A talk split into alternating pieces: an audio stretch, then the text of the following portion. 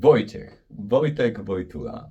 Słyszałem ostatnio, że brałeś udział w pewnej dyscyplinie, ale nie sportu, tylko programowania. Czy domyślasz się o co może mi chodzić? Tak, domyślam się o to. Może ci chodzić i chodzi ci o hackathon. Tak, dokładnie. E, Wojtek e, był e, członkiem naszej drużyny, która startowała w hackathonie o nazwie Hack to the Rescue, który zajmował się tematami związanymi z ekologią, ze zmniejszaniem śladu węglowego, z Pomaganiem, wykorzystaniem ogólnie AI w celu pomagania bądź y, właśnie środowisku, jakimś grupom wykluczonym społecznie i zebrało się bodajże tysiąc osób, które tym pracowały. Okej. E, Także w naszym dzisiejszym odcinku porozmawiamy sobie trochę więcej na temat tego, jak uczestniczyć w hackathonie i przeżyć, jak uczestniczyć w hackathonie i potem nie spać, e, nie odsypiać przez trzy dni następne, e, a także o tym, jak programowanie może pomóc społeczeństwu. Zapraszam. Proszę.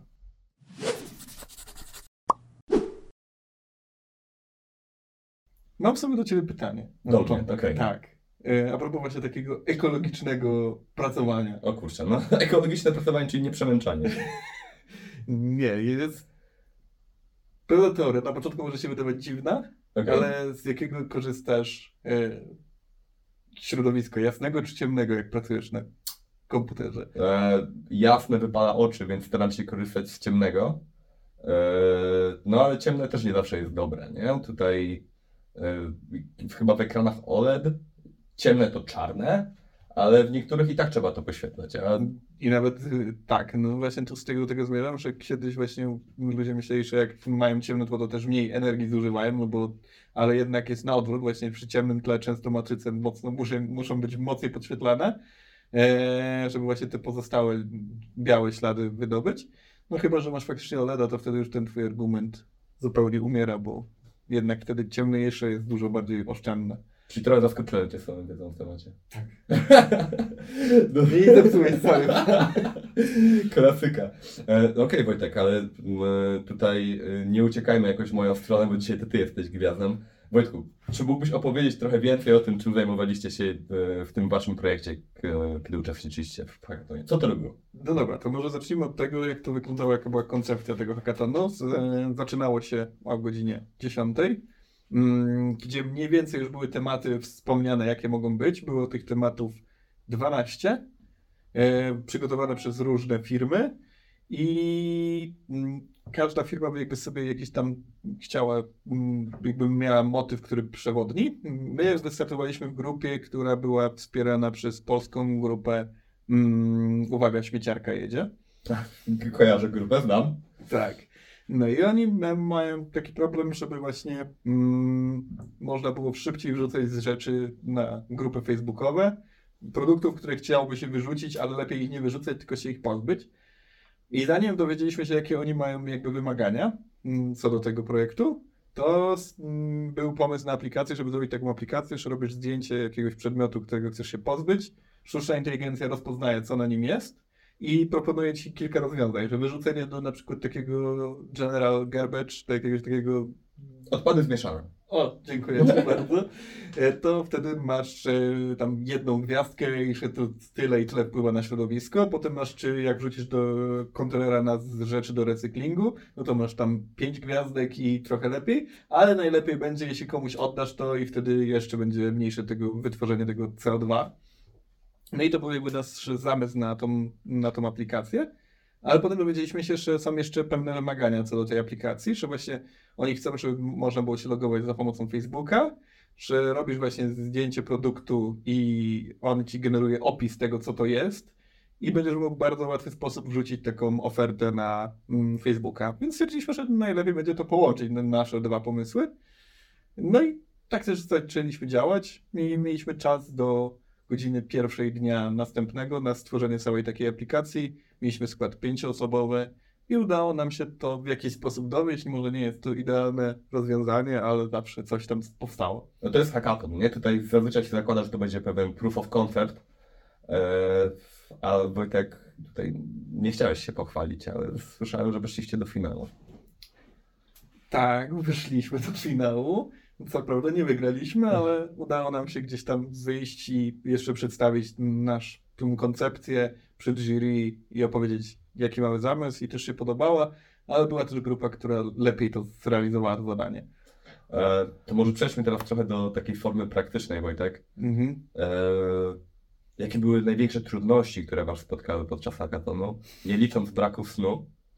Yy, dokumentacja Facebooka i połączenie się z API Facebooka. tam- Logowanie Facebookiem, no? Tak. No, to, to na to zmarnowaliśmy najwięcej czasu. Jakby wtedy wiedzieliśmy, że popełniliśmy błąd, że trzeba było zacząć od innych rzeczy. I Jakbyśmy nie mieli tego logowania Facebooka, to pewnie by się nic nie stało. Byśmy mogli przedstawić po prostu concept bez tego, a zrobić inne rzeczy. No ale zaczęliśmy od tego i trochę czasu nam się zmarnowało, że tak powiem. Czyli można założyć, że wysypało się dokładnie to, co się wysypuje, kiedy się wysypuje projekt, czyli prio- priorytetyzacja i granulacja zadań. Dokładnie tak. Okej. I to też nas zmęczyło jakby mocno to mm, wy- wymyślanie rozwiązania na tego, a tak to byśmy mogli pracować faktycznie nad rzeczami, które dałyby nam jeszcze tę wartość edukacyjną, bo byśmy mogli wykorzystać ludzi, którzy tam byli do pomocy, takich mentorów, którzy na przykład mieli dużą wiedzę z AI-u i tak dalej. No tak, rzeźba głównie to, to jest chyba najgorszy element każdej pracy. E, praca testera się, nie? Poniekąd do tego, do, tego, sprowadza, ale także rozumiem Twój ból. E, a w takich kwestiach technologicznych jeszcze, na przykład jak był zbudowany zespół? Bo jeżeli to, były, mm, to był hackathon związany z AI, to czy mieliśmy jakąś osobę, która się w tym specjalizuje, czy startowaliście od zera? Mm, Startowaliśmy zupełnie od zera. Mieliśmy trzech backendowców, jednego frontendowca i DevOpsa. Okej. I Jakby drużyna, która z nami wygrała, miała specjalistę od machine learningu i AI, no więc... oszukiwali. No tak, oszukiwali. Mieli większy zespół. E, Ale mm, no, było widać też po doświadczeniu właśnie z pracy z AI, nasz prompt do generowania był dość prosty, a ich prompt do generowania opisów y, miał gdzieś jakieś powiedzmy 30 linii, więc Okej. całkiem, całkiem ładnie napisane, zgrabnie. Okej, a mm, jak wyglądało samo spięcie apki z, z czatem GPT z OpenAI? E, czy to było jak problematyczne, czy, czy, czy Nie, to raczej to było dość proste do zrobienia. Mm, Bardziej tu kwestia było, żeby dobrze napisać tego prompta, żeby generował to, co potrzebujemy, bo wiadomo, że tak jak wspominaliśmy na ostatnim odcinku, halucynacje to jest dobra strona czatu GPT i tych wszystkich AI-ów, więc żeby tego po prostu nie było. Mm, Potem jeszcze plan był taki, żeby rozszerzyć tę aplikację o możliwość dodawania jakby tagów, które tagi miałyby naprowadzać sztuczną inteligencję na dokładniejszy opis. Czyli jak na przykład zrobisz zdjęcie nart, no to on może się nie domyślić, że to jest jakaś tam firma, więc robisz tag z, nazwą firmy i on połączy te fakty, że to Okej, chodzi o to. rozumiem. Okej, no to stworzyliście apkę, e, włożyliście w to dużo pracy, było jury, była ocena i tak dalej. Tak z perspektywy czasu, wiedząc, że no, fragmentaryzacja i priorytetyzacja zadań była Mhm. problemem, czy były jeszcze jakieś takie szczególnie istotne przeszkody, na które, spotkali, na które napotkaliście? Nie, chyba nie. No to jest kwestia dobrego zoptymalizowania pracy, takiego, żeby właśnie każdy miał co robić. Tym bardziej, że właśnie był zespół dość nierówny składami, że, no bo jednak trzech backend deweloperów na jednego frontendowca to nie była równa walka. Mm, więc dobrze, bardzo ważne jest rozplanowanie zadań, żeby każdy miał co robić, wiedzieć kiedy i jak dostarczyć tak, żeby nie blokować siebie nawzajem. No tak. E, A kto był frontendowcem po naszej stronie? No zgadnij. No nie wiem. No A ty! No tak, to miałeś zapierdziel trochę, nie? No trochę tak. No jako jedyny z zespołu nie spałem. Okej. E, To takie kuluarowe teraz pytanie. E, Ile energetyków poszło? Niedużo, w sumie niedużo, bo chyba trzy puszki? Okej. To taka dzienna norma, można powiedzieć. No, Średnia. przeżycie. Miałem taki moment ko- około piątej, szóstej rano, że stwierdziłem, że nie, no nie wytrzymam, idę spać. Zamknąłem się właśnie w takim jednym z pomieszczeniu jak to. E, położyłem się, zasłoniłem sobie żaluzję i tak dalej. Położyłem się na 5 sekund. Nie, nie chcę mi się. I wróciłem do programowania. Ener- Energol dalej był w żyłach jeszcze i, i działał. E, no okej. E, tematyką tego hackathonu były projekty, które mają pozytywny impact społeczny. Istnieje coś takiego jak green coding, nie wiem, Wojtek, słyszałeś kiedyś o czymś takim? No jakbyś mógł przybliżyć. Dobra, to przybliżę. E, dzięki Wojtek, swoją drogą wszystko poszło dokładnie tak jak miało. E, Okej, jeżeli ktoś nie słyszał o green codingu, to jest taki zbiór zasad, którymi można się e, kierować, tworząc aplikację tak, żeby tworzyć ją w jak najbardziej neutralny dla środowiska sposób. I mam do Ciebie Wojtek takie pytanie. Były badania na temat energochłodności języków. I jak myślisz, gdzie w stawce tam około 20-30 języków programowania jest Ruby, a gdzie jest JavaScript? Jaki język jest pierwszy? Zakładam, że na szczycie to takie w sensie naj, naj, najzdrowsze, najbardziej ekologiczne to będą jakieś mm, niskiego poziomu. No, pomijamy assemblery i No to, no to jakieś C++, C Sharp.net. Tak, to na pierwszym miejscu był, był ewidentnie C. Tak. Gdzie było Ruby? Ruby? Powiedzmy w połowie stawki? Niestety Ruby było gdzieś tam czwarte od końca i ta różnica była bardzo duża. Tam była nastokrotność, jeżeli chodzi o, o, o zużycie energetyczne. Znaczy jestem ciekaw, co z Node i JS-owymi Eee. technologiami. I o dziwo JS był w środku. O dziwo JS był w środku stawki, też bym zakładał, że no jak znam JS-a, nie? jak tam jest się obytym w temacie, to wiecie ile te lipki wszystkie zajmują, etc. I, i jak bardzo potrafi zamulić kompa, e, kiedy mamy projekt postawiony lokalnie. Także o dziwo JS był, e, był gdzieś w połowie stawki. A czy to było tylko badanie z y, technologii backendowych, czy ogólnie języki? Y, Tam chyba były sprawdzane takie rzeczy jak algorytmy sortowania pod względem takich bardziej akademickich obliczeń, e, bardziej niż takich użytkowych. Bardziej backendowo Tak, potrafili- tak, tak, tak, tak, tak, tak. E, No właśnie, no właśnie, ale jeżeli już o green codingu mowa, to Wojtek, czy masz jakieś pomysły, jak można by było e, pracę programisty nieco sprawić, żeby była nieco bardziej e, ekologiczna? Tak Banalne, proste rozwiązanie, jak zaoszczędzić trochę kilowatów. programowanie na kartce. Tak, programować na kartce i dopiero potem przepisać na koniec. A to okej, no to cię zaskoczę, Wojtek. Ja to jeszcze teraz będę e, posiłkował artykułem z Bulldog Joba, e, bo ja może po prostu przeczytam te zasady, ich nie ma dużo, jest ich całe siedem. E, także z takich zasad i pomysłów, jak można tworzyć nie jest dobrym. nie jest dobrym pomysłem. Jak można tworzyć oprogramowanie, które będzie bardziej zielone? To wykorzystywanie możliwie e, wydajnych algorytmów i kodu, no się wydaje być sensowne samo przez się, nie? Do, to jest sortowanko bąbelkowe i lecimy.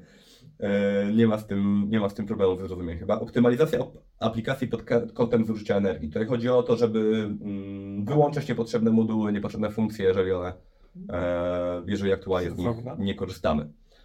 Korzystanie z technologii pozwalającej na lepsze wykorzystanie sprzętu.